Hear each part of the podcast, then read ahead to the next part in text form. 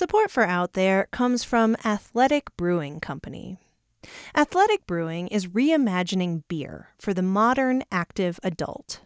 Their great tasting brews let you enjoy the refreshing taste of craft beer, but without the alcohol. You can enjoy them anytime, anywhere, and still be healthy, active, and at your best. Whether you've decided to cut alcohol out of your life for good, for a night, or for just one drink, Athletic Brewing Company provides an option you're guaranteed to enjoy. To top it all off, as part of their Two for the Trails program, 2% of all sales are donated to park and trail cleanup and maintenance. You can get 20% off your first order of award winning non alcoholic beers at athleticbrewing.com. Just use the coupon code OUTTHERE20 at checkout. That's athleticbrewing.com, promo code OUTTHERE20.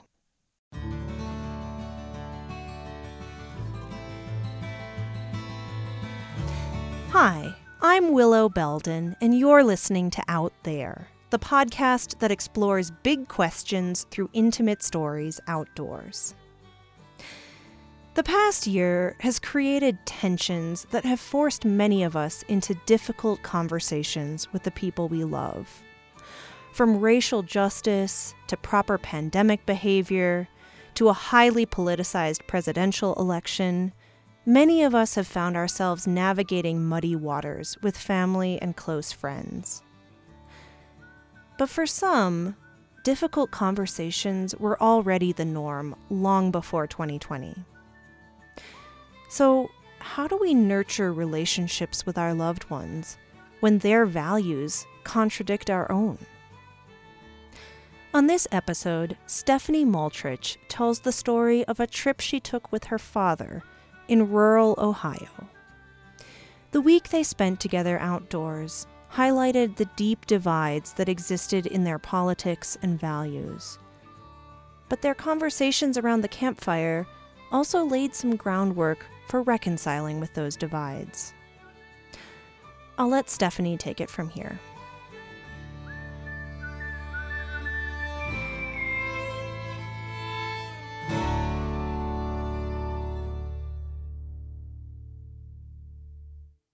One of my dad's favorite photos of us is from a weekend at camp when I was a toddler. I'm sitting on a pile of slabby rocks around the fire pit. My feet dangle slightly above the ground, I'm wearing tiny jeans and a zip up hoodie. I cling to a pacifier between my lips, and unruly brown curls frame my face. I watch intently as my dad stokes the coals while adding wood to the fire.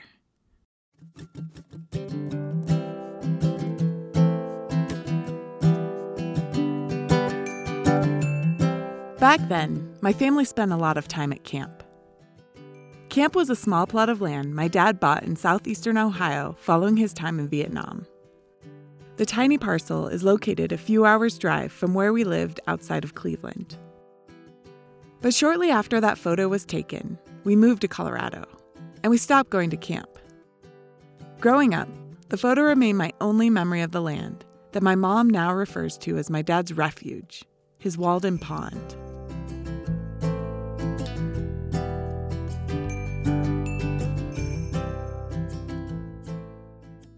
Now, several decades later, we both have a love for the outdoors, but our love is very different. I thrive on adventure. I love to explore new locations in the mountains by biking, running, and skiing, and I rarely visit the same place twice. In college, I made friends with people who like to hike and backpack and rock climb. I fell in love with carrying heavy loads on my back, bagging peaks, and sleeping beneath the stars. After college, I prioritized adventure in every way. I moved to Ecuador and learned how to rock climb. I learned to read the lines of ridges on topo maps. I used crampons and an ice axe while navigating glaciated peaks in Mexico. I led teenagers on month long backpacking trips in the Rocky Mountains. Eventually, I moved to a mountain town. I adventured before work, after work, on the weekends, and took long trips each off season. Life was centered on existing in wild spaces, exploring every contour line on the map, every remote trailhead, making goals for double digits of nights spent in the dirt.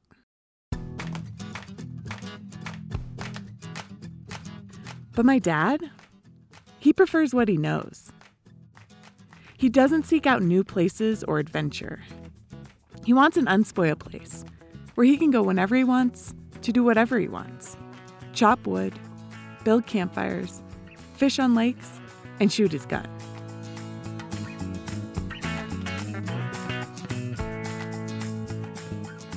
Even though he now lives in Colorado, he still makes a trek back to his camp in Ohio several times a year. Seriously, he drives 20 plus hours across the country to cut down trees and sit around a campfire in Ohio smoking cigars.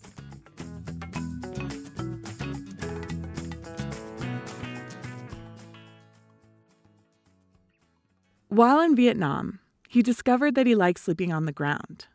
He dreamt of returning home and finding some land to call his own. He admits this might sound odd. He once told me, You'd think sleeping on the ground in the army would have turned me off. But it didn't. His first visit to camp remains vivid. He heard about the property from a friend, and he drove down for a weekend with my mom to see what it was like.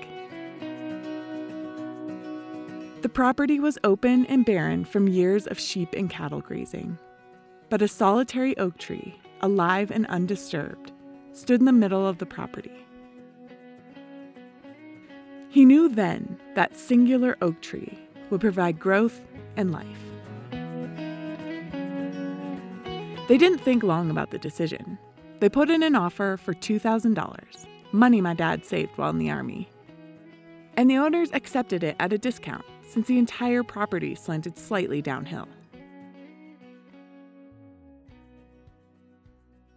Over the years, when my dad talked about his time spent at camp, it wasn't somewhere I felt compelled to visit.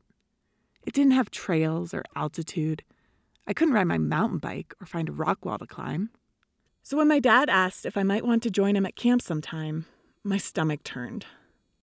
My vacation time was already too valuable and overallocated. I planned trips to the desert, bikepacking trips, road trips along Oregon's coast, I imagined idle time with my dad in Appalachia, and I couldn't dig deep enough to find the slightest desire to join him. He'd ask, and I'd reply, Gosh, Dad, I don't know if I can make it happen this year.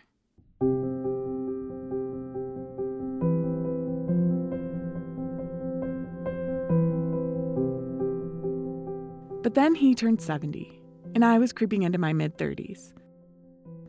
Time felt fleeting as the lines around his face and mine deepened. He developed a limp when he walked, which he blamed on years of running around the concrete streets around our neighborhood.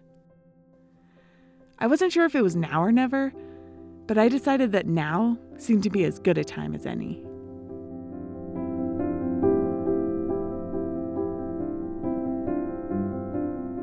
A few months later, we sat at the picnic table aiming our BB guns at a dangling aluminum can. I squinted and pulled the trigger, and soon heard the glorious ping, signifying my good shot. I smiled and looked over at my dad. He smiled back and lit a cigar.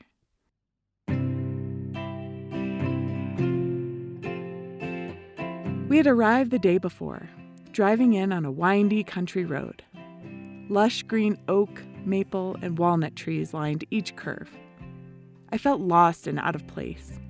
Out west, you can see for miles, so it's easy to figure out where you are by way of the mountains. But in rural Ohio, each converging road and stop sign looked like the next. We rolled to a stop on a dead end gravel road, and as my dad killed the ignition, I realized we'd arrived. A short tunnel of bushes and trees led us down to camp. It was different than I remembered, the campsite itself felt small. Yet towering trees, 50 to 60 feet in height, created a canopy encircling the area. Dad pointed out the once solitary oak tree, which was now lost in the lush forest. Camp was littered with small structures a picnic table, benches, tent platforms. I was impressed by the craftsmanship and care, and how my dad had made this place a home. He put me to work right away. I've got a tree I need to cut down, he said while grabbing his bow saw. He handed me the tool, and I struggled to master the back and forth motion he seemed to perform with ease. No, like this, he'd say while standing next to me, demonstrating the proper technique. Back and forth, back and forth. I saw little progress as I soaked through my t shirt. The humidity felt suffocating. Once the notch grew deep enough, we placed our hands side by side on the trunk and gave several hefty shoves. We didn't yell timber, but we felled it to the ground. Then we cut it into pieces. That was day one. In the following days, he took me on a motorboat tour of the nearby reservoir. He taught me about the history of the area and the jobs created constructing dams after the Great Depression. We visited the local bar where we played music on the jukebox. But mostly, we spent time around the campfire, sitting on the same granite slabs I sat on as a toddler. I cringed watching him spray gasoline on the wood to get the fire going. I yelled at him when he threw plastic trash into the flames reminding him he was releasing toxic chemicals into the air. But as much as I criticized him, I was also hungry for the stories he told. There were tales about my mom's big Italian family and his Croatian grandfather, his father's experience in World War II and his own in Vietnam. The more he told me, the more I wanted to hear. I wanted to remember everything he said. Hey, it's Willow. We'll hear the rest of Stephanie's story in a moment. But first, navigating fraught relationships can be really hard, and sometimes a little support from a professional can help. BetterHelp can provide that support. BetterHelp is one of Out There's sponsors. They provide professional online counseling to clients all over the world they have specialists in all sorts of areas, from depression and anxiety to LGBTQ matters to family relationships. When you sign up, they'll ask you a series of questions to match you with a therapist who can meet your specific needs. You can meet with your therapist via video chat, phone, or even text. In the event that your therapist isn't a great fit, you can always switch to a new one. If there's something that's interfering with your happiness or preventing you from meeting your goals, get the support you need. For 10% off your first month of counseling, go to betterhelp.com slash out there. That's betterhelp.com slash out there. Speaking of things that are interfering with your happiness, do you ever feel like no matter how hard you work, you just can't seem to get ahead? If you look back at the past few years, have you ever had money in the bank? Or do you only have enough to pay your bills? First of all, please know that you're not alone. Almost 70% of Americans die with credit card debt and no money in the bank. But also, please know that there are solutions, and you don't have to figure everything out on your own. One of Out There's sponsors is a company called TurboDebt. Turbo Debt can help you with credit card debt, payday loans, medical debt, and more. If you have over $10,000 in debt, go to turbodebt.com slash out there for a free consultation. That's turbodebt.com slash out there. TurboDebt. Start investing in your future. And now, back to Stephanie's story. I didn't plan to talk about politics because I knew we didn't agree on much. On national holidays, he hangs a Don't Tread on Me flag from his front porch, whereas I'm always going on about social justice and the environment. But I couldn't help but ask about the gas leases. Several years before our trip, an energy company discovered the land below the rolling hills surrounding camp was ripe in shale and conducive to fracking. They promptly contacted property owners in the area to offer money to lease their land. The phone rang and rang. They left messages, but my dad ignored them. This went on for several years, but eventually he gave in. Back at the campfire, I watched my dad as he flipped his T bone steak over the open flame. I asked why he held out for so long. I was optimistic. Was it because you didn't want anything to happen to camp? Nope, he said. I held out because of the deal.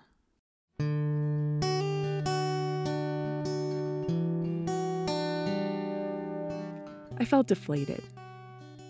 I had hoped, like me, he had enough love for this piece of land that he didn't want to see it ruined, that he didn't want the community around camp to be exploited. But he's a businessman. He assured me that the wells would run underground and the land surrounding camp would remain the same if and when they ever drilled. I felt like he was missing the point.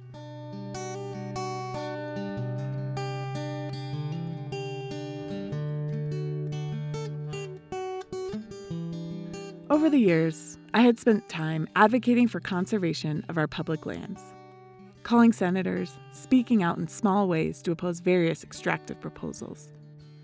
My time in wild spaces had taught me so much. These places were worth protecting. I wanted them to stay pristine. A few days at camp left me wanting to protect this place, too. But camp sat in one of the poorest counties in Ohio.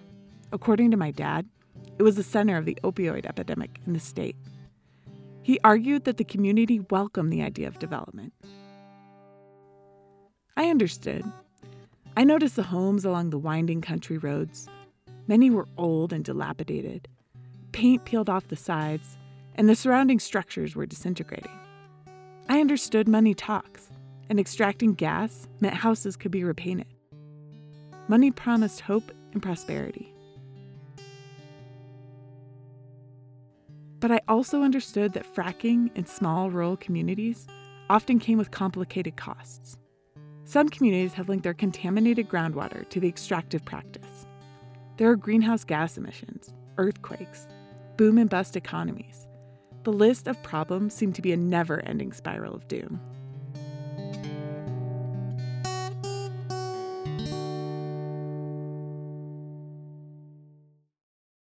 I'd love to say that we at camp resolved our differences. That didn't happen. We didn't agree on his choice to lease his land. We didn't agree on the same definition of progress. And we certainly didn't agree on politics. But through these conversations around the fire, we did find some common ground. As the days passed, his words continued to convey a love for the land, for the place, and his memories. I realized he, too, liked things to remain how they once were. Whether that constant existed in the community, the local bar, or a small piece of land, his nostalgia, in some weird way, seemed to align with my own passion for conservation.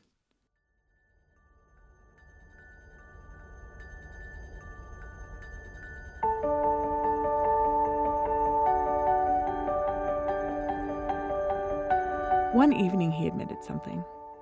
He said that although he wasn't an environmentalist, he felt at the minimum humans needed to hold some regard for the natural world.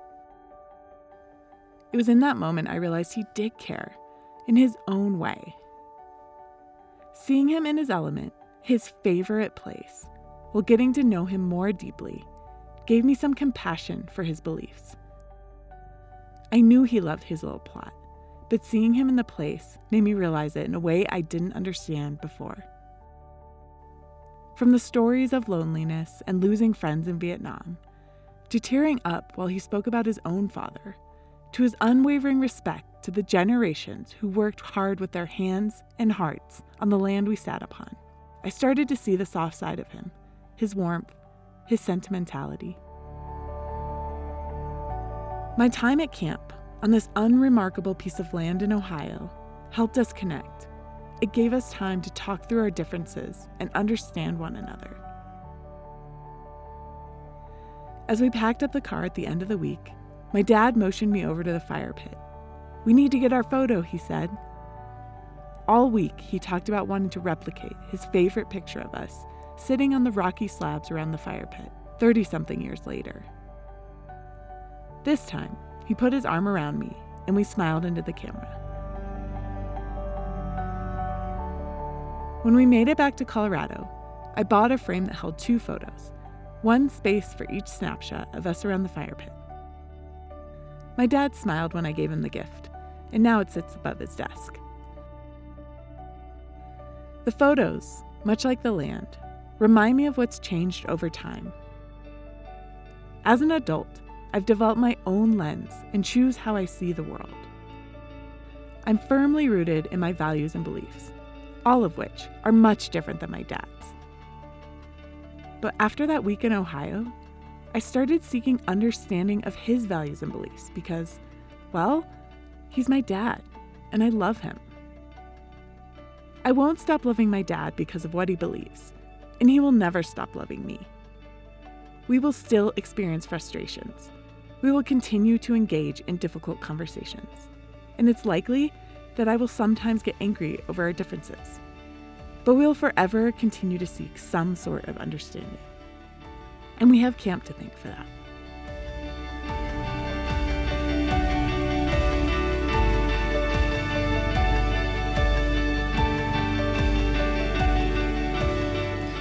That was Stephanie Maltarich. She's an audio producer living in Gunnison, Colorado, and she was one of Out There's interns during the fall of 2020.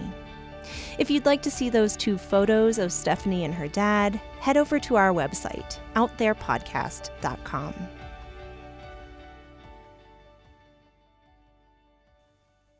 If you enjoyed this story, you might also like a story that ran a couple of years ago called The Truths We Hold. It's a story about our beliefs, about things we're brought up to know to be true, and about what causes us to question those beliefs. I have a link to that story in the show notes.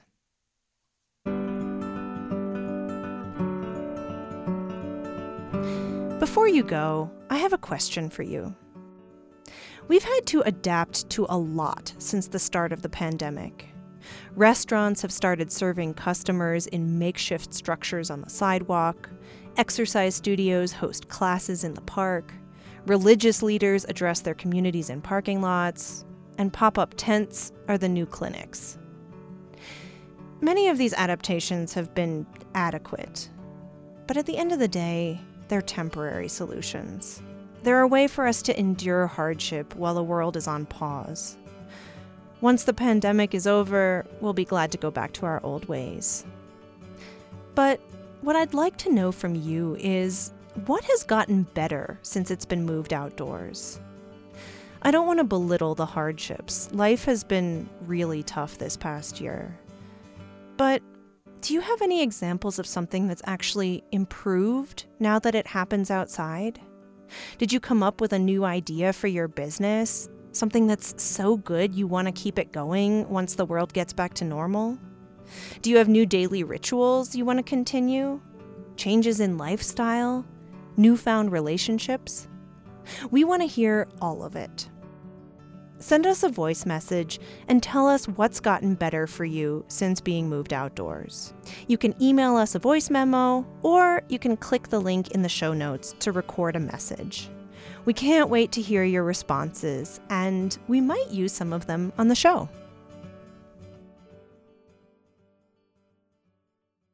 A big thank you to Linda Lockhart, Doug Frick, Phil Tim, Tara Jocelyn, Mike Lutters, and Deb and Vince Garcia for their financial contributions to Out There. To make a gift of your own, you can find us on Venmo at Out There podcast or head over to outtherepodcast.com and click support.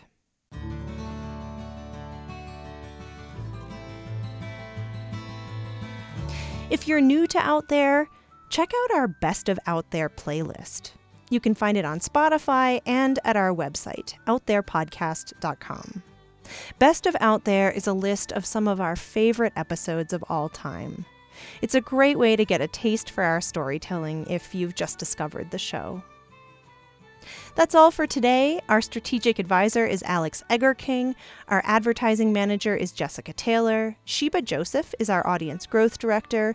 Our interns are Kara Schaefer, Forrest Wood, and Cecily Moran. Our ambassadors are Ashley White, Stacia Bennett, and Tiffany Duong. And our theme music was written by Jared Arnold. We'll see you in two weeks.